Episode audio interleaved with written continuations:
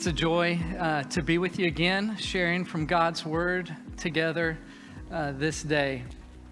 I uh, had the privilege of preaching last Sunday as well, and I don't believe it was in this service. I, I think it might have been in the, the 9:30 service, but we're continuing in our, our our theme of devoted, the Bible, marriage, and the family. And last week's uh, passage was on how husbands are to love their wives as Christ loved the church and gave Himself up for her. And uh, before reading the passage of Scripture, I made the boneheaded statement of, well, I'm just glad I'm not preaching wives submit to your husbands, and proceeded to preach that passage. And then on Tuesday, Wade came to me and said, Jason, I need you to preach again on Sunday. I don't know that I'm going to be up for it, where I'm going to be. And I said, All right, well, what passage? And he said, Wives, submit to your husbands. So here we are, and I have the privilege in God's sovereignty to preach this passage, share this truth with you today, and it is good to be able to do so. And once again, we're going to be looking at what the Bible says about God's plan for marriage. We could go to a bookstore and grab every book off the shelf. We could go call Dr. Phil and ask his opinion, but none of that matters because what matters is what God says when it comes to marriage. And so that's what we're going to look at today. And even as followers of Christ, I understand that sometimes, maybe not everybody, but some of our own wicked hearts, we hear what God says and what His Word says, and it kind of grates against the flesh. But we've got to determine what are we going to submit ourselves to? What are we going to come under? The messages of this world or the rule of God's Word? Because this world doesn't have it figured out. And our own selfish hearts don't have marriage figured out, but God does. He's got a plan, He's got a way for it to operate. And so we would do well to look at His word and submit fully to it. And again, I would encourage you, by way of introduction this morning, to remind you that this is for all believers, every person in the room. Marriage is to be understood, honored, and supported by the church. You're to pray for marriages represented in our church and encourage people in it to understand the picture that it presents of the gospel. And uh, it's important within the church that we all uh, look at what Scripture says to every aspect of, of life and godliness and following Him and its call on marriage. You know, one of the things we talk about here at the point and our discipleship groups and uh, in our church family is head, heart, hands. The head being that knowledge we need to grow in in terms of the Word and understanding the richness of theological truths and the wisdom that's found there. We need to grow in our understanding and knowledge of the Word. We need to grow in our hearts and character, being refined and sanctified, growing in character and following Christ. We need to grow strong in our arms and our hands and living in obedience to God's Word, acting it out, allowing it to be fleshed out in our lives. I think sometimes the danger within the church body can be to huddle up in wonderful Bible studies that teach deep, wonderful truths and to grow in knowledge. But I think sometimes the danger is we can get better at quoting the theological truths of the first half of Ephesians than living obediently to the second half. And what God's calling us to do is to not merely be hearers of the word, but to be these kind of doers that we're being called to, to be in this passage in Ephesians. And then I would also encourage you, men, this morning, that this should put a heavy weight on you as well. Last week, as I prepared in short notice to preach on husbands loving your wives as Christ loved the church, the Lord absolutely wore me out because I don't love my wife as I should. I want to, I aspire to it but I don't do it. I don't hit that target. I don't hit that mark. And so I was preaching from that position. But listen, guys, this passage that we're going to focus on today about wives loving your husbands should, should land with some weight on you as well. Are you the kind of husband that a wife can find great joy in fulfilling this command? This isn't the kind of time for you to sit back and kind of nudge the wife, hey, I got mine last week. Your turn today. It's not the thrust of this passage. And I also just want to recognize again that there, I realize that there are so many different circumstances and situations represented in this room and failings that we've all had and hurts that we've all experienced. And I want the, the word to cut where it needs to cut. It's sharper than a double edged sword, and it is to cut and to convict. But I also want to remind you of God's grace and the goodness of the gospel is sufficient for every hurt that you have, every pain you've experienced, every situation you might find yourself in. It's that God's grace is sufficient for you wherever you find yourself this morning. So we're going to be looking at Ephesians chapter 5. Ephesians chapter 5, and we're going to begin in verse 22. Ephesians chapter 5, in verse 22. And if you found your way there, I'd invite you to join me in standing out of honor and respect for the reading of God's word this morning, if you are physically able. So let's look at Ephesians chapter 5, beginning in verse 22. Wives, submit to your own husbands as to the Lord. For the husband is the head of the wife, even as Christ is the head of the church, his body, and is himself its Savior. Now, as the church submits to Christ, so also wives should submit in everything to their husbands. Husbands, love your wives as Christ loved the church and gave himself up for her, that he might sanctify her, having cleansed her by the washing of water with the word so that he might present the church to himself in splendor, without spot or wrinkle or any such thing, that she might be holy and without blemish. In the same way, husbands should love their wives as their own bodies. He who loves his wife loves himself, for no one ever hated his own flesh, but nourishes and cherishes it, just as Christ does the church, because we are members of his body. Therefore, a man shall leave his father and mother and hold fast to his wife and the two shall become one flesh. This mystery is profound, and I am saying that it refers to Christ and the church. However, let each one of you love his wife as himself, and let the wife see that she respects her husband. May the Lord bless the reading and preaching of his word. You may be seated this morning. I read the whole passage, a little bit of a broader passage today than we're going to be focusing on. I, I, should have done so last week as well because, you know, what we're looking at is a, a broader picture that is given in this scripture about the harmony of the household that is, that is it is intended to have under the leadership of God. And uh, so I, I, want to recognize that we're going to be looking at a pretty tight puzzle piece, the, how wives are to submit to their husbands. But this is to be held in a larger context of the household and the role that each has in that household. And even beyond that, you know, we're going to be looking at a specific aspect of marriage, but it's set in and introduced by a broader call to all believers, to all followers of Christ. And the beginning of chapter 5 says that we are to walk in love as Christ loved us and gave himself up for us. That's to be the posture of all believers towards other believers, the general love that we're supposed to have as brothers and sisters in Christ for one another, loving one another. And we're also to be filled by the Spirit. We can only accomplish this as we're filled by the Spirit. We're to walk in the Spirit, each and every one of us. And then in verse 21, it talks about submission, submitting to one another out of reverence for Christ. There's a general call for submission to one another that is held for all believers within the faith family, within the church, that we are to submit to one another. And it's a mutual submission that we owe to one another, serving one another, bearing one another's burdens, not seeking self advancement or to be do- domineering over one another. But then now we're going to look at a more specific call of how that plays out.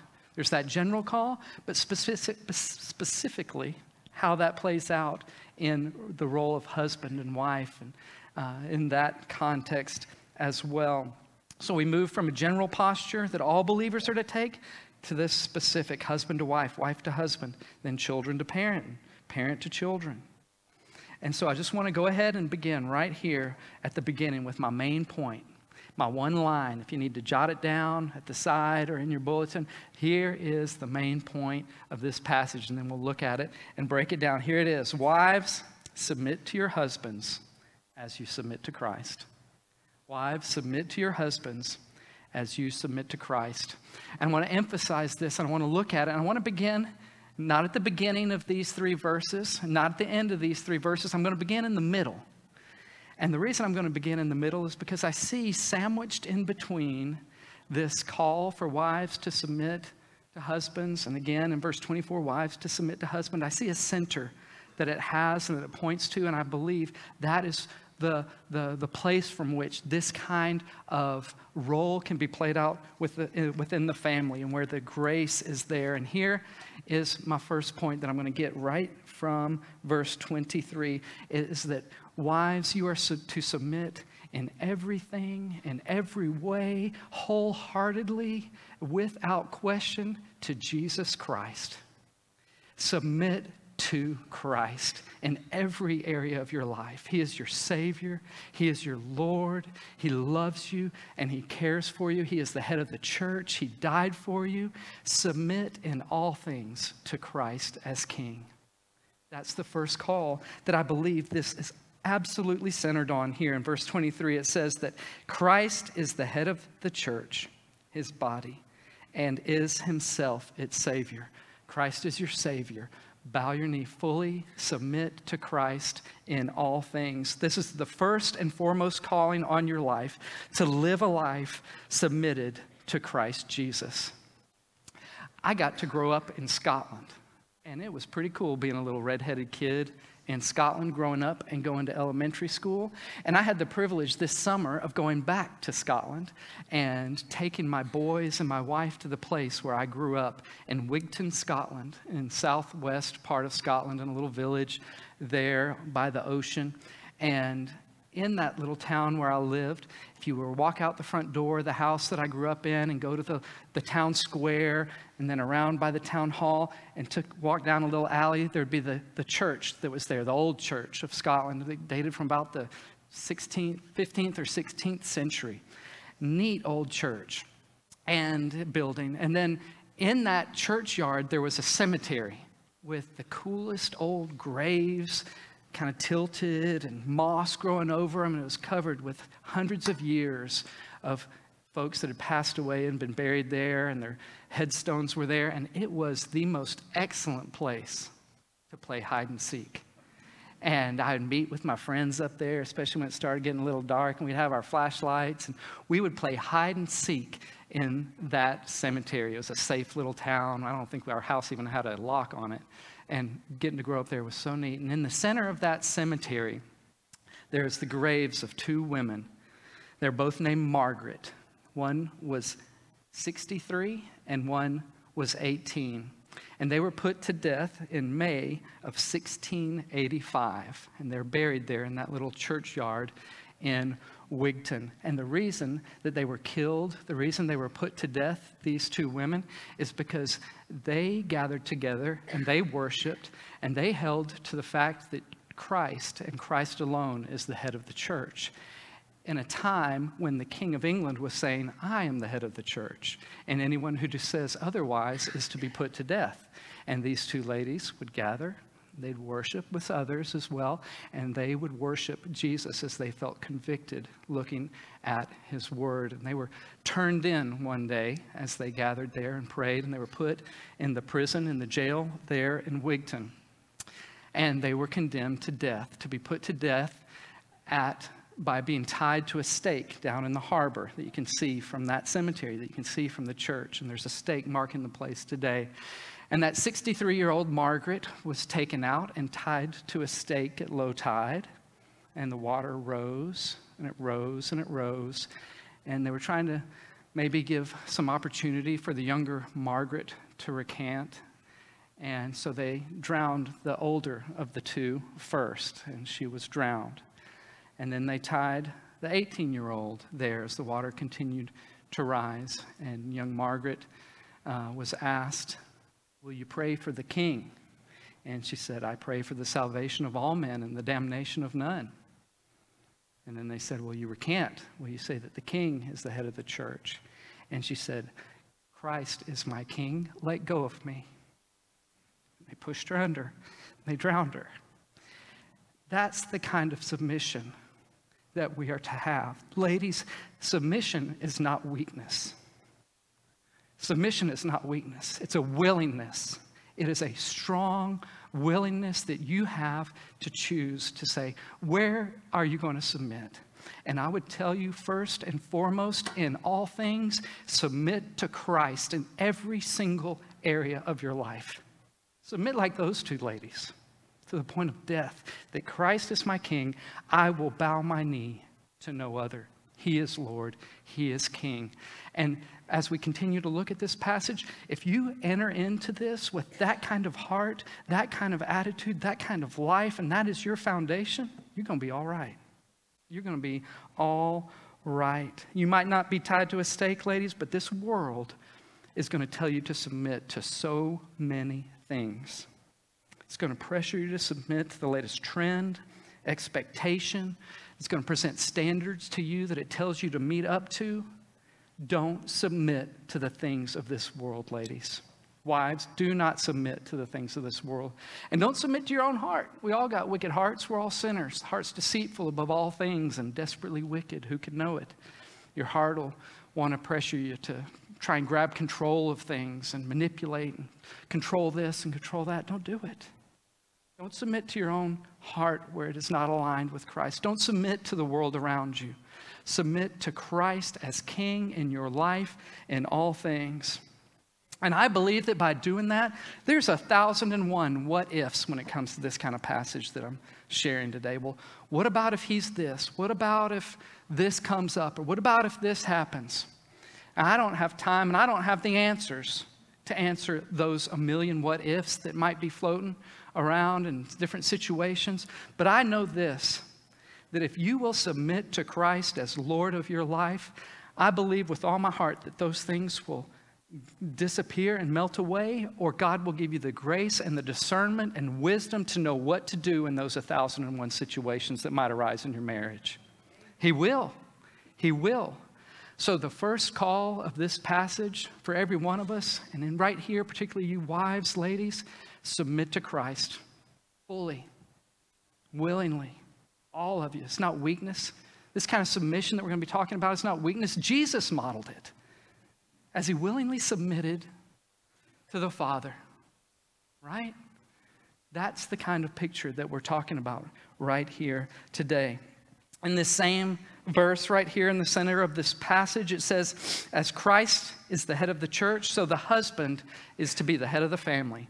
As Christ is the head of the church, so the husband is to be the head of the family, the head of the wife. Well, that sounds real old fashioned. And I would say, yes, it does, because yes, it is. It's so old fashioned, it goes all the way back before this church in Ephesus. It goes all the way back to the Garden of Eden. It goes all the way back to Adam and Eve. In creation, God created man and gave him leadership, gave him stewardship, gave him responsibility, and gave him work. There's a role that God created. And then he looked at him and said, Man, he needs a helpmate. He needs somebody to walk with this. It's not good for man to be alone. And so, what did God do? He created for him a helpmate, head and helper. This relationship pattern that we're looking at in Scripture, it is not the result of sin. It's impacted by it, but it's not. This is God's prescribed plan for the family from the very foundations, from creation itself. It's been impacted by sin, but it's not this is not God looking around and saying, oh, these marriages, man, they are in a hot mess. What am I going to do? I got to come up with some rules. I'm going to come up with a plan. Uh, guys, you're to lead, wives, you're to submit, children, you're to... That's not what God did. He set it in place at the very beginning. This is God's plan for harmony within the marriage. And guys, I just want to tell you that this is under attack. It's been under attack since the very beginning. Because what happened there in Genesis chapter 3 in the fall, right? In the garden, being tempted. Yeah, you can do it. You can take it. You can eat it. It's not going to be, you're going to be fine. And Eve took of that and ate, and sin and brokenness entered into the world. And where was Adam? It says he was right there with her. But what did he not do? He didn't say a word. The silence of Adam contributed to the fall more than we, I think, realize. Oh, that he would have said, Honey, come with me, come away from this lie. And ever since that time, Satan is still doing the same thing. Gentlemen, to you today, he's telling you to be quiet, hush up, take a back seat, don't lead. You just stay quiet. It's Just like he did. And he's doing the same thing, wives, that he is seeking to do today. He's saying, don't submit to Christ. Don't submit to God's good plan. Don't submit to that. Look, this other way looks so good. Satan wants to come after our marriages and our families, and he's using the same trick that he did on day one, and he's still doing it today, and he's going to keep doing it and doing it and doing it. So be aware, heads up, looking at what Scripture says about how we can guard against it. Ladies, how do you guard against it? Submit to Christ in everything. All of you, always. All right, but you're not only called to submit to Christ, there's a call here to submit to your own husband. Right in the center of this, Christ Savior, Christ head of the church. That is sandwiched right in between a very clear call. Wives, submit to your husbands, verse 22. Verse 24, wives, submit to your husbands. I've been trying to come up with a definition of the submission because we're talking about it, thinking about, well, what, what is this submission that Scripture is talking about right here? What does that look like? Here's what I got for you it's a respectful yielding of oneself to the loving leadership of another. A respectful yielding of oneself to the loving leadership of another. To willingly function under and in cooperation with the husband's leadership. Willingly function under and in cooperation with the husband's leadership. Again, within the church, there's this general call to submit to one another as believers, but here there's this specific call, wives, this particular call to submit to your own husbands. And I would tell you as well that this submit right here that you see in this passage, in these verses, it is not the same as what you see in chapter 6 with children obey your parents. It is not the same as what you see with bondservant and master. It is not the same thing. Wives, you are equal to your husbands in value and worth and how God sees you, how He loves you, how He cares for you, how He saved you. Your value is, is equal in every way, shape, and form to how He might look at husbands and wives. This is not talking about equality in any way, shape, or form. Created in God's image, we are all, every person in this room has been created in God's image, loved and valued and cherished by God. There is no spiritual distinction between believers. Ain't nobody more saved, more valuable, of more worth in the Father's eyes because of their gender. We are loved. There's no spiritual distinction between believers. Galatians 3:28. There's neither Jew nor Greek, neither slave nor free. There is no male or female, for you are all you are all one in Christ Jesus. No spiritual distinction. Wives, you don't belong to him any more or less than he belongs to you. We belong to one another in absolute equality. My wife can look around this room today and she can look at me and she can say, He belongs to me. In the same way I can look around this room and I can say, Her right there, she belongs to me. We belong to each other in an equal and wonderful way. This in no way implies inferiority or ability. There are many ways where your wife will have greater ability than you. And for some of us, there are many, many, many ways that our wives will have greater ability than us in so many different areas. This is not, as we talk about submission, any way, shape, or form related to value, ability, intelligence, any of those things. This is about the harmonizing role that God intends for each person to play within the family, that it might glorify Him and point to the gospel. That's what we're talking about. That's what we're looking at today. Submission, this deferring to the husband's responsibility as, and role as leader of the family for the health and harmony of the marriage relationship. And listen, this isn't bad. It's beautiful. I don't know how your heart kind of approaches this and how you read this, but this is a beautiful thing. It's a wonderful thing. It's God's ordained plan. I took my family to the, uh, the Orpheum, to the theater up in Memphis, and we saw a symphony. It was very classy, very cultural. It was great. We went and saw the Memphis Symphony Orchestra, and they played, uh, what was it? What would they play? Four Seasons by Vivaldi. That's what it was. We saw Vivaldi's Four Seasons, which is a beautiful piece of music. And it was kind of an educational type evening. And they had uh, the different things introduced. And they would have like the lead violin playing something, a theme that you were going to hear in the piece. And in, a, in and of its own right, that was a beautiful instrument as it played. And they had like an oboe play, and it played its part that was going to highlight certain things and aspects of the music, and then another instrument. And it was beautiful, each one in its own right. But when those came together in harmony, what a beautiful piece it was to hear all those parts being played out together. And I just think that's kind of an illustration that there was a time in my life when I was all by myself playing my own instrument. Sounded pretty good. I had my piece that I was playing. I was seeking to love and follow Jesus, serve him. And there in northern Thailand, I met a beautiful lady from Hernando, Mississippi, who was seeking to love and follow Jesus. And she was playing her instrument over there. And God led us together. And He wants us to play together in harmony, having each one having its own role.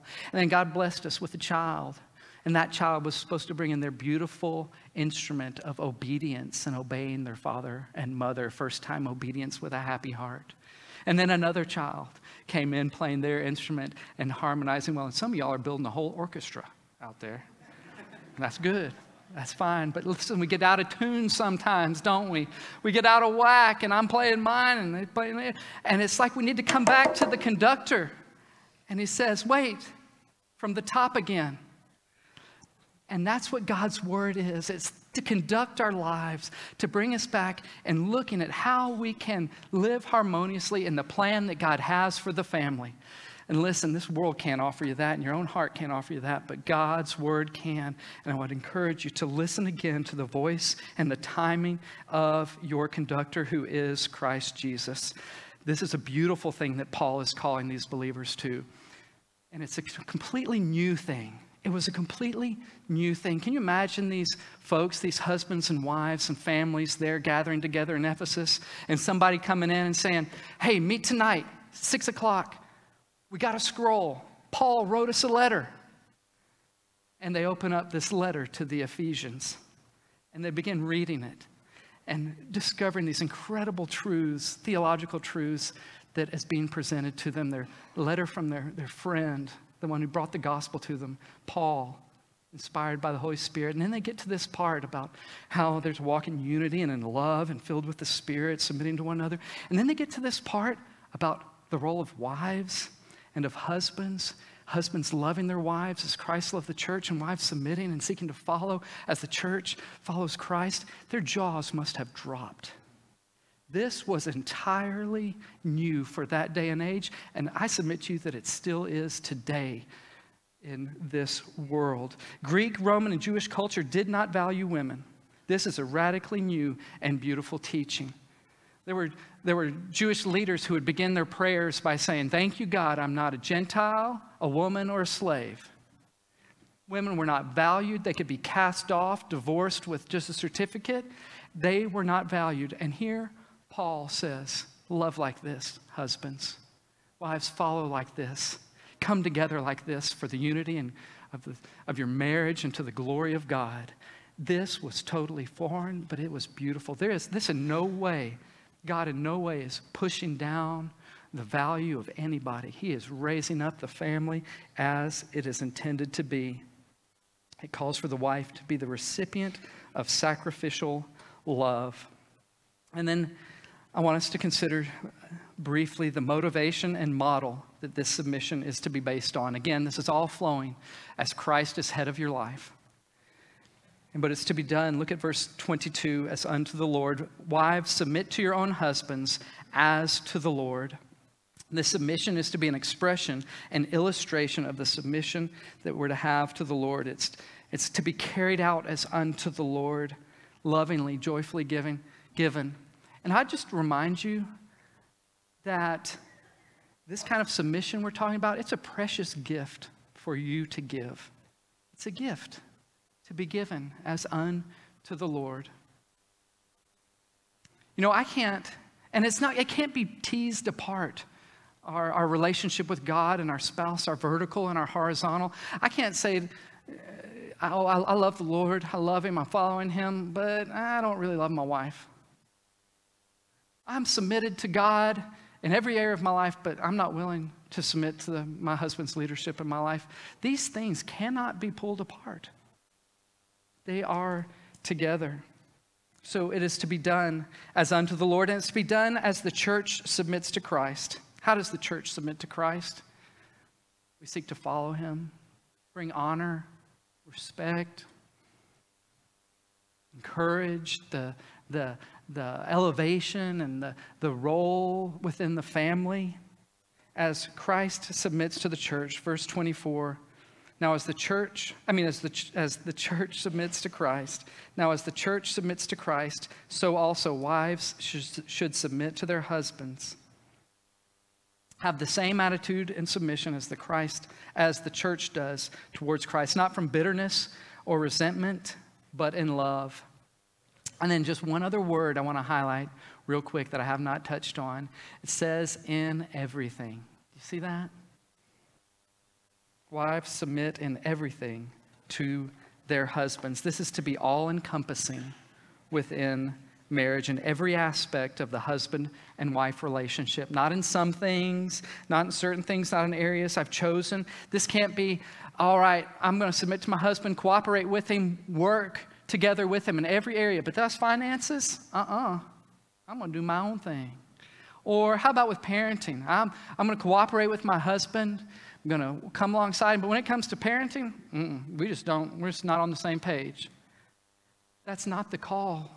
Remember that the two become one flesh, coming together. In every aspect of your marriage, husbands, you're to love your wife in every aspect of your marriage, coming together, wives, working, supporting together, cooperating, submitting to the leadership of the husband in the family. So that's what the word says as we look to it this morning. It's not what the world says, it's not what our own hearts say, but it's what the word of God says. And we've got to choose. Are we going to submit to the word or are we going to submit to the world? God's word is clear and what it calls us to do. But I want to also mention some things that submission does not mean. This is not a call for all women to submit to all men. It says, to your own husband. Guys, you don't have authority over my wife. Wives, you don't have to submit to every man.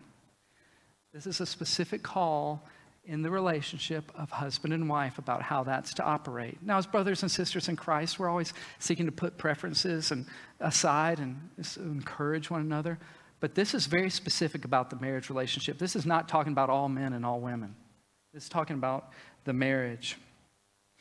Next, I would say that in your submission, do not sin. Here's what I mean by that. You follow Christ. If your husband is leading you into a place that you know is sin, you respectfully say, No, I'm not going to go there. That sin, Christ is my king, I am going to honor him, and I will not be a part of that. And you can do that respectfully, and then you can do it firmly and say, No. Wives, this is not a call to participate in or be coerced into something that you know is not of God. Submission does not mean silence. You've got a voice. You've got a lot of wisdom, ladies. My wife has been loving and seeking to follow Jesus for many years. She's got, given discernment that comes from the Holy Spirit. And I'd be a fool not to have a conversation with her and talk to her and listen and communicate. This is not a call to silence within the home. Submission does not dictate certain tasks or roles. Guys, don't judge me when you ride by my house and you see my wife pushing the mower in the yard. She likes to mow. From time to time, she likes getting the mower out and sweating a little bit, putting her earbuds in, listening to some music, and mowing. And I say, Bless you, honey. Mow, mow, mow. More mowing. Mow, mow, mow. This is not talking about specific roles within the household. It's not what this is about. It's about the heart. It's about the relating to one another, cooperating together, harmonizing. This is not servitude. Submission does, is not servitude, and it does not tolerate abuse. If there's abuse going on, you let somebody know and right quick. That is not what this is talking about in any way, shape, or form.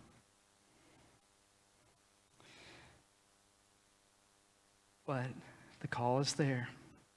Submit to Christ. Submit to your husbands as he lovingly leads.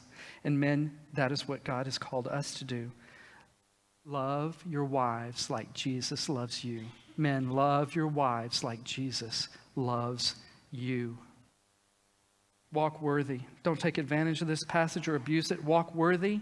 Live in such a way that you live are living a life worth following.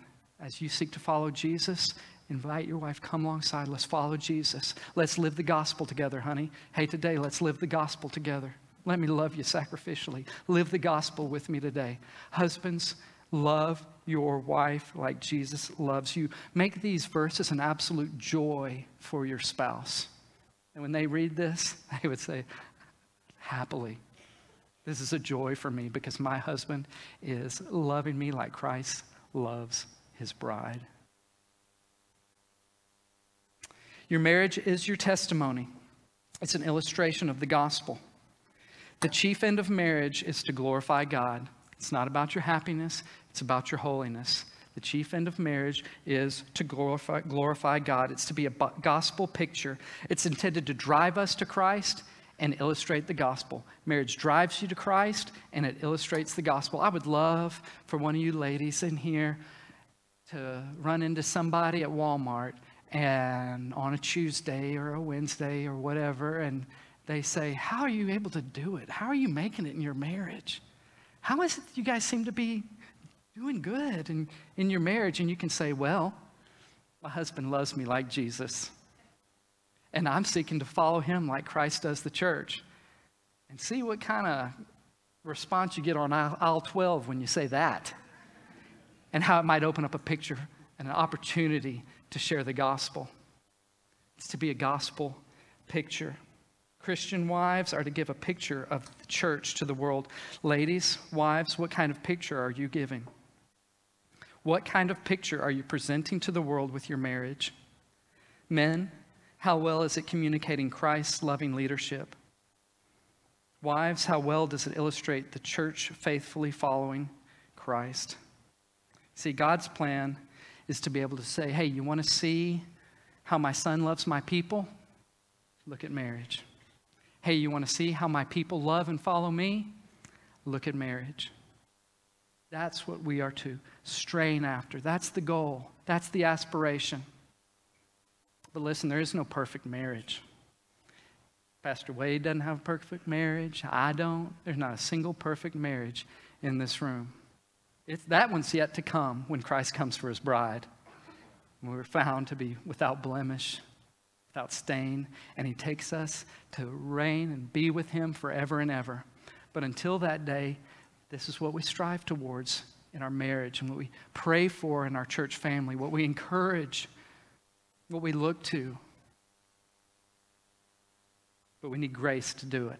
Can't white knuckle it, can't grit your teeth, to get you there, we need grace. And ladies, any encouragement, any progress that any of you make in this is going to be a gift of grace. And men, the same. It's a gift of grace. And when you fail, say, Lord, I need your grace because I want to love like I'm called to love. I want to follow like I'm called to follow. And trust that his grace will be sufficient for the day. Let's go to him in prayer. Heavenly Father, we're grateful for your word. We're grateful for your ways. And Lord, we need your Holy Spirit. We need your grace to be able to walk accordingly. We cannot do it on our own. Each one of us is a sinful person. And we bring that to the table, we bring it into our relationships, and it affects how we interact. But Lord, we want to strive towards your plan and purpose for marriage because we want it to be a picture, an illustration, a wonderful testimony of the gospel that has so changed us. So help us, Father. Help each person in here to do that. Lord, I pray for the marriages represented in this room, Lord, that you would bind them up, strengthen them. I pray for some that might be hurting, might be thinking about even giving up. Lord, be close, be near. Show them the beautiful picture of your plan and help them to strive after that. Lord, we pray for marriages. I pray for those in here who are hurting different things, different experiences, that your grace would be sufficient today to, mi- to bind up the brokenhearted, to heal, to, to help. And Lord, may we as a church be obedient in following you, our head, Christ, and lifting his name high. In Jesus' name we pray. Amen.